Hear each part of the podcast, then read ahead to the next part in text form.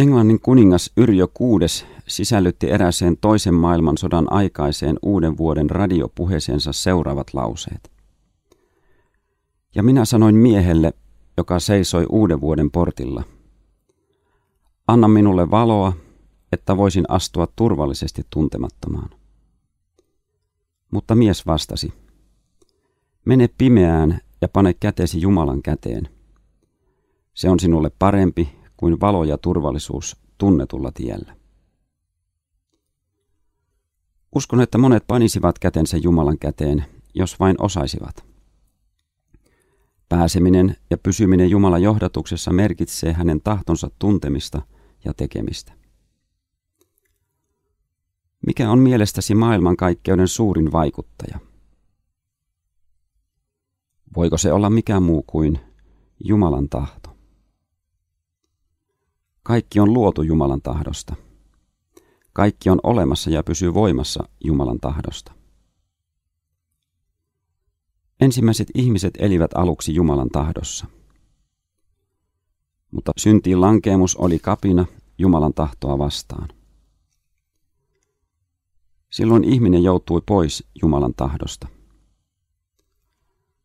Syntiin lankeemusta seurasi Jumalan tuomitseva tahto, tai toisella nimellä hänen vihansa tahto. Tämän Jumalan tuomiotahdon alaisena eläisi jokainen, jos Jumalalla ei olisi ollut pelastavaa tahtoa. Jumalan pelastustahto toteutui niin, että hän lähetti poikansa Jeesuksen sovittamaan ristin kuolemallaan jokaisen ihmisen synnit ja näin pelastamaan ihmisen synnin orjuudesta ja iankaikkisesta kuolemasta. Jumalan tuomiotahdon alaisena elää nytkin jokainen, joka ei ole suostunut ottamaan vastaan sovitusta, jota Jeesus hänelle tarjoaa. Jumala tahtoo, että kaikki ihmiset pelastuisivat ja tulisivat tuntemaan totuuden. Tämä Jumalan tahto ei ole vain toive, vaan aktiivista toimintaa. Jumalan tahto vetää ihmistä, vaikuttaa ihmisen etsinnän, uskon, tahdon ottaa pelastus vastaan, uudesti syntymisen eli pyhän hengen saamisen, siis kaiken. Tämä on pelastumisemme kannalta välttämätöntä, koska syntiin lankeemuksen jälkeen on jokaisen ihmisen tahto ristiriidassa Jumalan tahdon kanssa ja kykenemätön ilman Jumalaa mihinkään omatoimiseen pelastuksen asiassa. Tahtomme ei ole vapaa suhteessa Jumalaan, vaan se on orjuutettu tahto. Orjuutettu tahto tahtomaan syntiä. Uudesti syntymättömän ihmisen orjuutettu tahto merkitsee sitä, ettei hän itse omista lähtökohdistaan etsi Jumalaa eikä pelastusta. Ristin sovitus on hänelle hulluutta. Uskonnollinen hän voi kyllä olla. Tällainen uskonnollisuus on pohjimmiltaan aina oma vanhurskautta, yritystä kelvata itse Jumalan edessä. Itsessään ihminen on hengellisesti niin pimeä, ettei hän etsi pelastusta, eikä osaa pelätä helvettiä. Vain Jumalan pelastava tahto voi murtaa ihmisen orjuutetun tahdon. Jumala vetää, synnyttää pelastuksen tarpeen, paljastaa synnin ja sen vakavuuden, kadotuksen ja sen kauheuden, tarjoaa sovitusta ja armoa. Jumalan antamana etsikkoaikana ihminen herää, voi lopettaa pakenemisen ja antautua Jeesukselle. Jos näin saa tapahtua, Jumala synnyttää uskon, ja antaa pyhän hengen. Tapahtuu ihmisen hengen uudesti luominen, uudesti syntyminen. Tässä uudesti syntymisessä myös ihmisen tahto luodaan uudesti.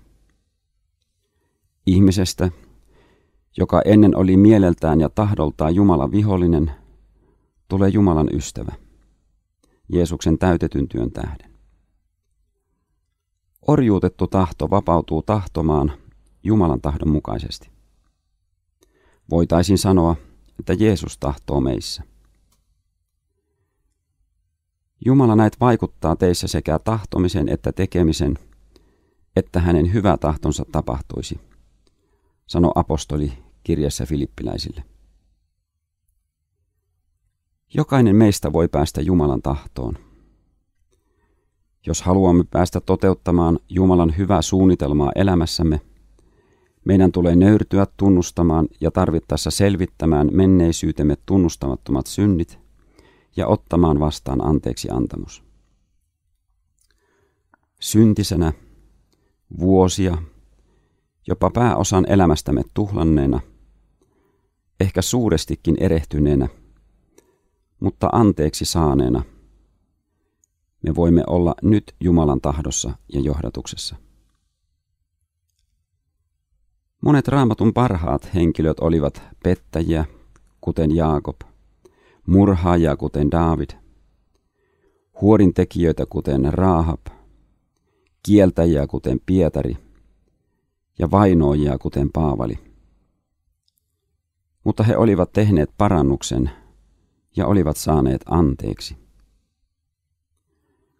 Ensimmäinen asia Jumalan tahdossa on aina, että olisimme hänen omiaan uskossa Jeesukseen.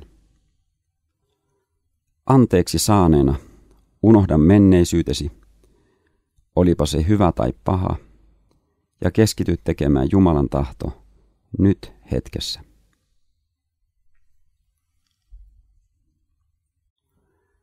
Kerran miestenpäivillä eräs mies esitti keskusteluryhmässä ongelmansa. Olen naimisissa, mutta olen nyt ihastunut eräseen toiseen naiseen. Voisimmeko rukoilla, mikä on Jumalan tahto, kumman kanssa minä jatkossa olen? Onneksi joukossa oli muita selväjärkisiä kristittyjä miehiä, jotka sanoivat, ei tässä mitään Jumalan tahdon löytymistä tarvitse rukoilla. Sinä olet naimisissa ja sananmukaisesti et saa hylätä vaimoasi, et saa olla uskoton hänelle. Hankkiudu nopeasti irti väärästä suhteesta. Sitä, että jaksat näin tehdä, voimme rukoilla. Tällaista se on, kun emme joko tunne tai välitä Jumalan sanasta, jossa hänen tahtonsa on ilmaistu. Meidän tulee tietää Jumalan tahto, voidaksemme tehdä sen mukaisesti. Suurin osa hänen tahdostaan elämämme varten on jo ilmaistu raamatussa. Pyhä henki johtaa meidät sanaan. Jumalan tahdon tunteminen edellyttää meiltä määrätietoista raamatun lukemista ja tutkimista.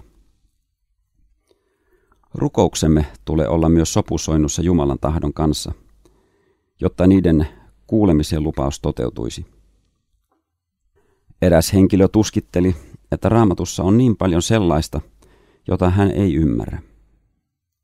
Toinen, kokenut kristitty sanoi, ne kohdat raamatussa, joita minä en ymmärrä, eivät ole minulle ongelma.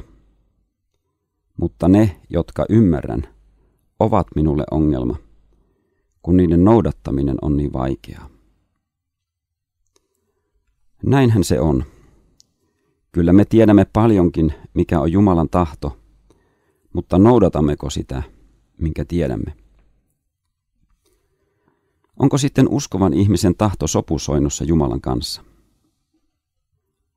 Kun ihminen syntyy uudesti, vanha luonto tulee syrjäytetyksi ja uusi luonto, eli Kristus meissä, nousee valtaistuimelle. Mutta vanhakaan ei häviä ennen kuin ajallisessa kuolemassa.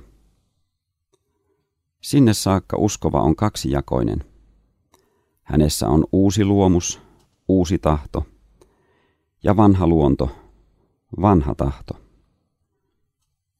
Kun ennen uskoon tuloa orjuutetun tahtomme vuoksi emme tahdo, mitä pitäisi tahtoa, niin uskoon tulon jälkeen ongelmana on se, että me kykene tekemään kaikkia sitä, minkä tiedämme Jumalan tahdoksi. Kapina Jumalan tahtoa vastaan ei enää hallitse uskovaa, mutta se on turmeltuneen luonnon kautta olemassa ja vaikuttaa. Se ei ole hänen omintaan, vaan ikään kuin jotain painolastia, josta hän ei pääse irti. Tahtoa minulla kyllä on, mutta ei voimaa hyvän toteuttamiseen. Minä kurja ihminen, kuka pelastaa minut tästä kuoleman ruumiista, huudahtaa apostoli. Tämän kaksijakoisuuden painon, ristiriidan, tuntee jokainen rehellinen uskova ihminen. Toivoisimme, että sielumme ohjelmoitaisiin uudelleen ja synnin himot poistettaisiin kertaheitolla. Mutta prosessi on hitaampi, koko elämän mittainen. Vanha luonto on kyllä saanut kuolin isku ristillä Jeesuksen kanssa. Mutta tahto sen kuolemasta pitää uudistaa joka päivä, kuten tahto Jumalalle elämisestäkin tulee uudistaa joka päivä. Aina kun mikä tahansa Jumalan tahdon vastainen houkuttaa, meidän tulee todeta päättäväisesti itsellemme. Olen kuollut tälle asialle ja toimintatavalle. Uskova ei voi hengellisesti olla koskaan tyytyväinen itseensä. Sisimmän puolesta hän haluaa paremmin elää Jumalan tahdon mukaisesti. Hän ei voi hyväksyä syntiä itsessään, vaan tuo sen aina Jeesuksen puhdistettavaksi ja pyrkii siitä irti. Jumalan tahdon toteutuminen uskovan elämässä riippuu siitä, kumpaa luontoa me ruokimme. Uutta ruokitaan Jumala sanalla, rukouksella, uskovien yhteydellä, ehtoollisella, virsillä ja hengellisillä lauluilla, hyvillä, oikealla ja puhtailla ajatuksilla ja mielikuvilla. Vanhaa ruokitaan jo silloin, kun uuden ruokkiminen laiminlyödään. Lisäksi vanhaa ruokitaan suostumalla ajattelemaan synnillisiä ajatuksia, hellimällä katkeruutta, ajattelemalla kateellisia ajatuksia, olemalla anteeksi antamaton.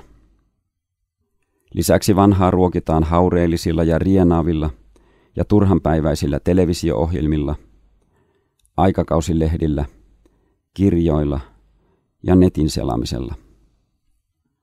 Jos ymmärtäisimme, miten hyvä Jumalan tahto meitä kohtaan on, me haluaisimme noudattaa sitä. Se on nimittäin meille itsellemme parasta, mitä meille voi tapahtua. Aina se ei tässä elämässä näytä siltä. Mutta iäisyysnäkökulmasta se tulee olemaan meille parhaaksi.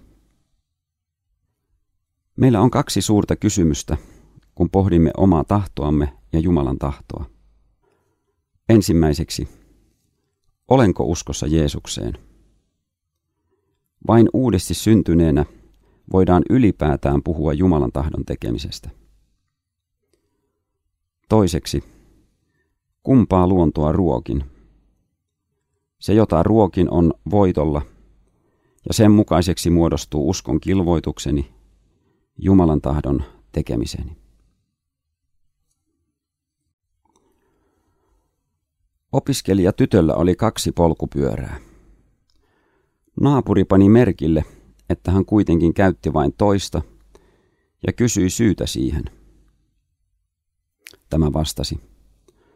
Niin, molemmat pyörät ovat kyllä minun pyöriäni, mutta käytän vain tätä, koska se on niin paljon herkempi polkea kuin tuo toinen. Suuri osa Jumalan tahdosta meidän elämämme varten on jo ilmaistu raamatussa. Kuitenkin paljon Jumalan tahdosta jää meille henkilökohtaisen johdatuksen varaan. Aina Jumalan tahto ei ole myöskään helppo löytää. Jumala ilmaisee tahtonsa sille ja käyttää sitä, joka on herkkä kuulemaan hänen ääntään ja noudattamaan sitä. On tärkeää tietää, millainen on Jumalan tahdon luonne. Ensimmäiseksi, Jumalan tahdossa on eri asteita. Jumalan ensimmäisen tahdon tiellä hänen suunnitelmansa meitä varten toteutuu täydellisesti. Siinä ihminen löytää elämänsä tyydytyksen. Tätä tietä varten meille on annettu kaikki Jumalan lahjat ja mahdollisuudet. Jumalan toisen tahdon tiellä uskovan minä hallitsee. Silloin emme antaudu hänelle ehdoitta, emmekä ole valmiit maksamaan hintaa, mitä Jumalan ensimmäisen tahdon tien seuraaminen maksaisi. Kolmas tie on Jumalan sallimuksen tie. Sillä tiellä ihminen määrää kysymättä Jumalan tahtoa.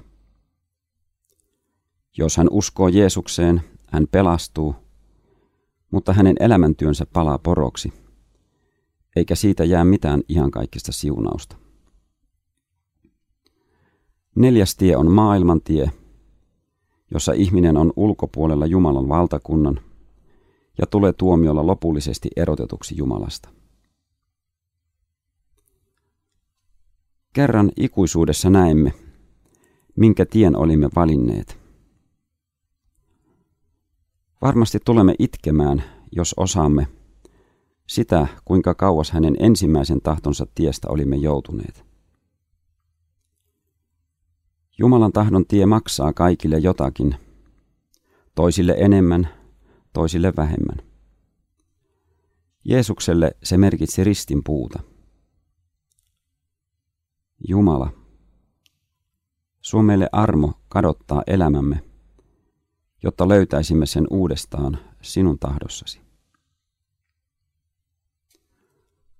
Toiseksi, monessa kohdin Jumalan tahto on sama kaikille. Oletpa liikemies, kotiäiti, pappi, opiskelija tai tehdastyöläinen tai kuka tahansa. Jumala tahtoo, että pelastuisit ja eläisit pyhää elämää. Kuitenkin monessa kohdin hänen tahtonsa on hyvin henkilökohtainen. Jeesus käski yhden mennä kotiinsa ja toisen kulkea mukanaan. Jotkut ovat terveitä, kun taas toisille on annettu monenlaisia pistimiä lihaan. Älä vertaa Jumalan tietä omalla kohdallasi muiden tiehen, koska Jumalan tahto on henkilökohtainen. Kolmanneksi, Jumalan tahto on progressiivinen, etenevä.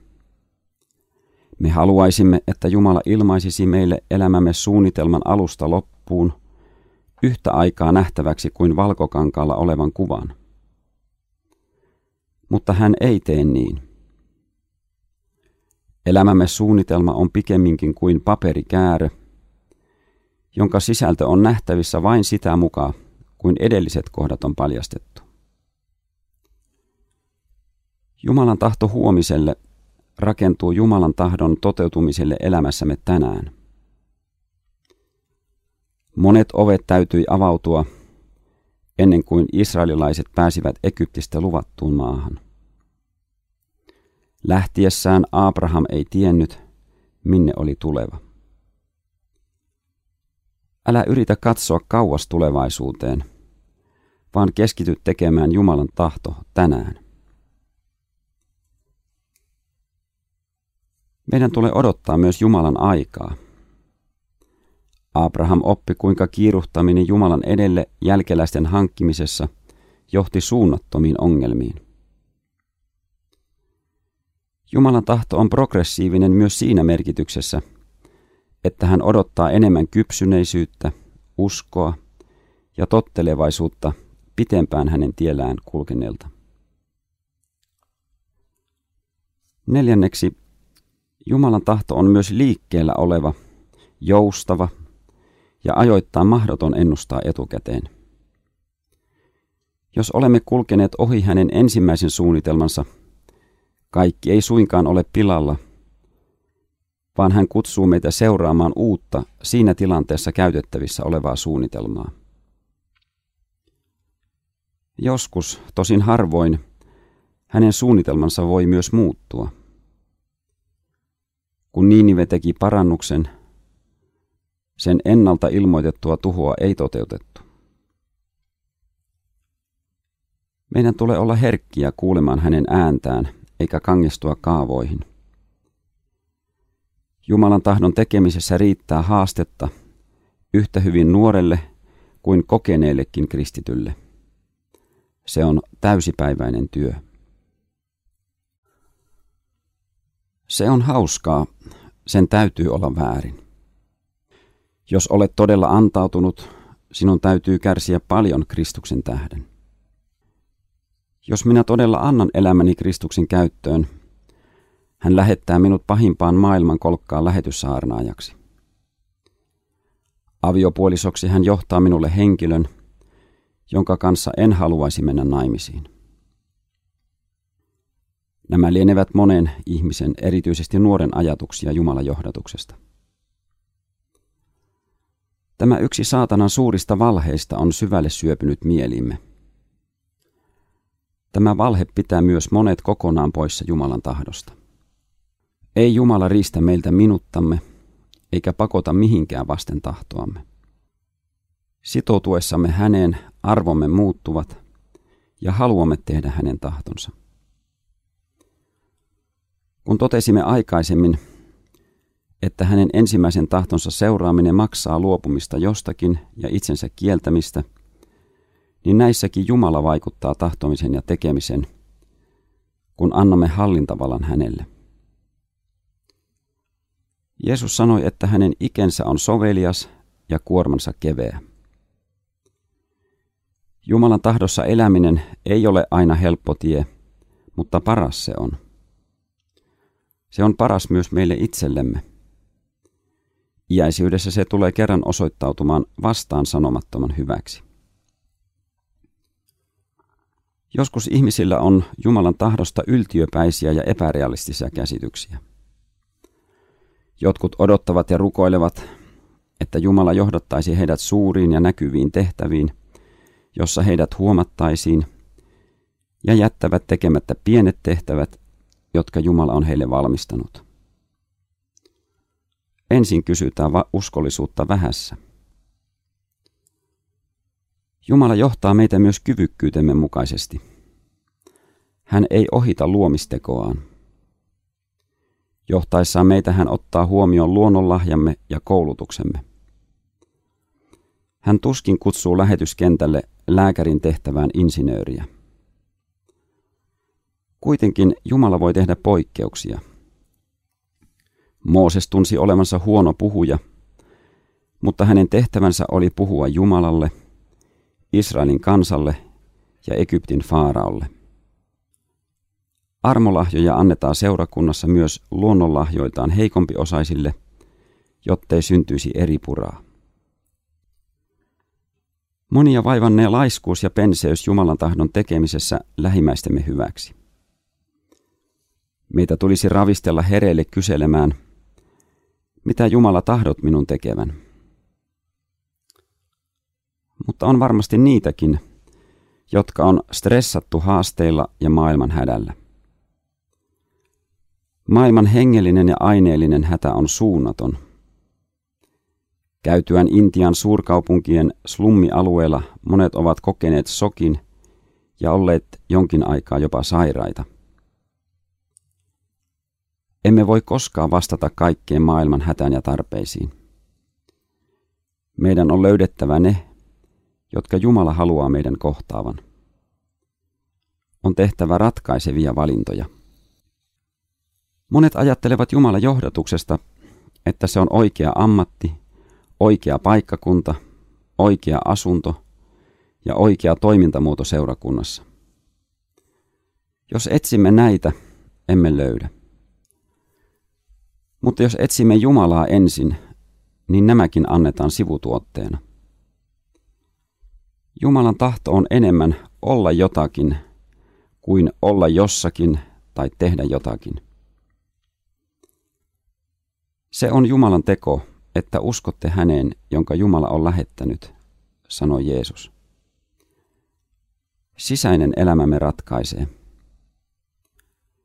Jos suhteemme Jumalaan on kunnossa, ei Jumalalle ole ongelma muuttaa ulkoisia asioitamme.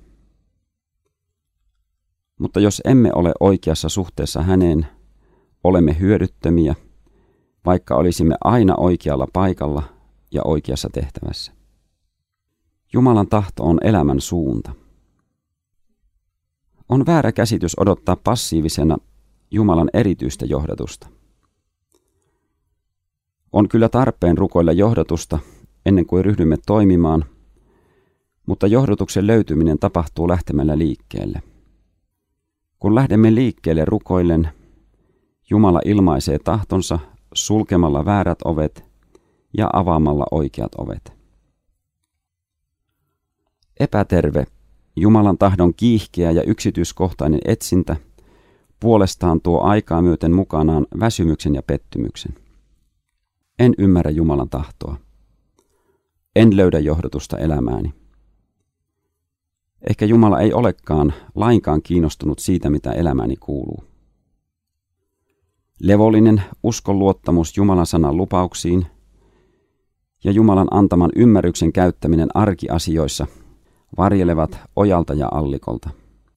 Ei tule myöskään juuttua menneisiin virheisiin, vaan katsoa eteenpäin. Herra lupaa. Minä johdatan heitä, kun he kulkevat rukoillen. Seurustelun aloittanut nuori mies esitteli uskovalle isälleen tytön valokuvaa. Isä sanoi, kasvot olen nähnyt ennenkin. Pidin nimittäin unessani sylissäni lasta, jolla oli nämä kasvot. Samalla minulle sanottiin, tämä on Jumalan lapsi ja tämä annetaan teidän sukunne. Olen vain odottanut, milloin kerrot tästä. Näin on alkanut eräs avioliitto. Jumala puhuu meille ennen kaikkea sanassaan raamatussa. Pyhä henki voi ottaa myös jonkin yksittäisen raamatun sanan ja antaa sen kautta neuvonsa. Mutta Jumala ei ole rajoittanut itseään vain sanansa. Hän voi ilmaista tahtonsa myös muilla tavoilla. Jumala on puhunut ja puhuu edelleen unessa ja näyssä. Raamatussa on runsaasti esimerkkejä näistä. On kuitenkin muistettava saarnaajan kirjan sanat, että paljot unet ovat pelkkää turhuutta. Raamattu omistaa unille vain vähän sijaa ja suhtautuu niihin tavallisena elämän ilmiönä, vaikka itämaisille kansoille unet merkitsivät erittäin paljon. On hyvä tiedostaa, että unien päälähde on oma alitajunta. Raamattu varoittaa myös valheunista ja valhenäystä. Raamatussa on tapauksia, jossa enkeli on puhunut ihmisille. Jumala ilmaisee tahtonsa myös elämänkohtaloiden kautta. On hyvä kysellä, mitä Herra tahdot sanoa minulle tämän tapahtuman kautta. Jumala on näyttänyt raamatussa tahtonsa myös monenlaisten merkkien kautta. Hän on käyttänyt tulta, pilviä, tähtiä, myrskyä, enkeleitä, ääntä, aasia, kirjoitusta seinällä, suurta kalaa, pienempää kalaa, kyyhkystä, jumalatonta miestä ja lampaa villaa. On hyvä muistaa, että useimmat näistä ovat vanhassa testamentissa. Uudessa testamentissa ja erityisesti apostolien kirjeissä merkeillä on paljon vähemmän sijaa. Raamattu tuntee myös arpomisen Jumalan tahdon etsimiskeinona. Seuraavaksi käsittelemme muutamia konkreettisia näkökohtia, jotka voivat auttaa meitä Jumalan tahdon löytämisessä. Ensimmäiseksi rukoile Jumalaa, että hän ilmaisisi tahtonsa ja vielä siten, että ymmärtäisit sen. Pyhä henki johtaa meidät kaikkeen totuuteen ja Jumalan edeltä valmistamiin tekoihin. Toiseksi, ole tottelevainen Jumalan tahdolle siinä, jonka jo tiedät hänen tahdokseen. Jos Jumala on jo käskenyt, mitä sinun tulee tehdä käsillä olevassa asiassa, et tarvitse enää etsiä muita neuvoja. Kolmanneksi, Lue raamattua rukoillen. Jumalan sana on johdatuksemme kulmakivi. Jos luulet saaneesi vastauksen, pyydä Jumalaa vahvistamaan se toisella raamatun kohdalla. Jumalan tahto ei ole hänen selvää sanansa vastaan. Neljänneksi, ole avoin mille tahansa välikappaleelle tai ratkaisulle. Jos etsimme Jumalan johdatusta jossakin asiassa, meidän on oltava valmiit antamaan kaikki asiamme hänen käsinsä. Emme voi asettaa Jumalalle ennakkoehtoja. Usein pelko siitä, mitä Jumala saattaa vaatia, on suurempi este meidän tottelevaisuudellemme kuin mitä Jumala todella vaatii. Kuten aikaisemmin totesimme, Jumala voi puhua monella tavalla. Ole avoin. Jos arvelet saaneesi vastauksen, pyydä Jumalaa vahvistamaan se raamatun sanalla. Viidenneksi, kysy neuvoa muilta uskovilta. Neuvotellen suunnitelmat vahvistuvat. Kuudenneksi, ota terveesti huomioon vallitsevat olosuhteet. Älä ole niitä kohtaan ylimielinen, mutta älä anna niiden kuitenkaan vangita itseäsi. On kuitenkin hyvä muistaa, että vaatii paljon uskoa taistella suuria todennäköisyyksiä vastaan. Seitsemänneksi. Suorita tilanteen arviointi. Muodosta käsitys mahdollisista vaihtoehdoista sekä niiden eduista ja haitoista ja panoksesta, mitä ne sinulta edellyttävät. Kahdeksanneksi. Tee päätös, joka voi olla odota tai toimi. Oikeasta valinnasta seuraa Jumalan rauha. Jos valintasi jälkeen menetät sen, pysähdy heti. Olet todennäköisesti lähtemässä väärään suuntaan. Sielumme valtaa lisääntyvä rauha ja ilo, kun kuljemme elämässämme niiden vaiheiden kautta, jotka kuuluvat Jumalan suunnitelmaan. Te etsitte minua ja löydätte minut, kun etsitte minua koko sydämestänne.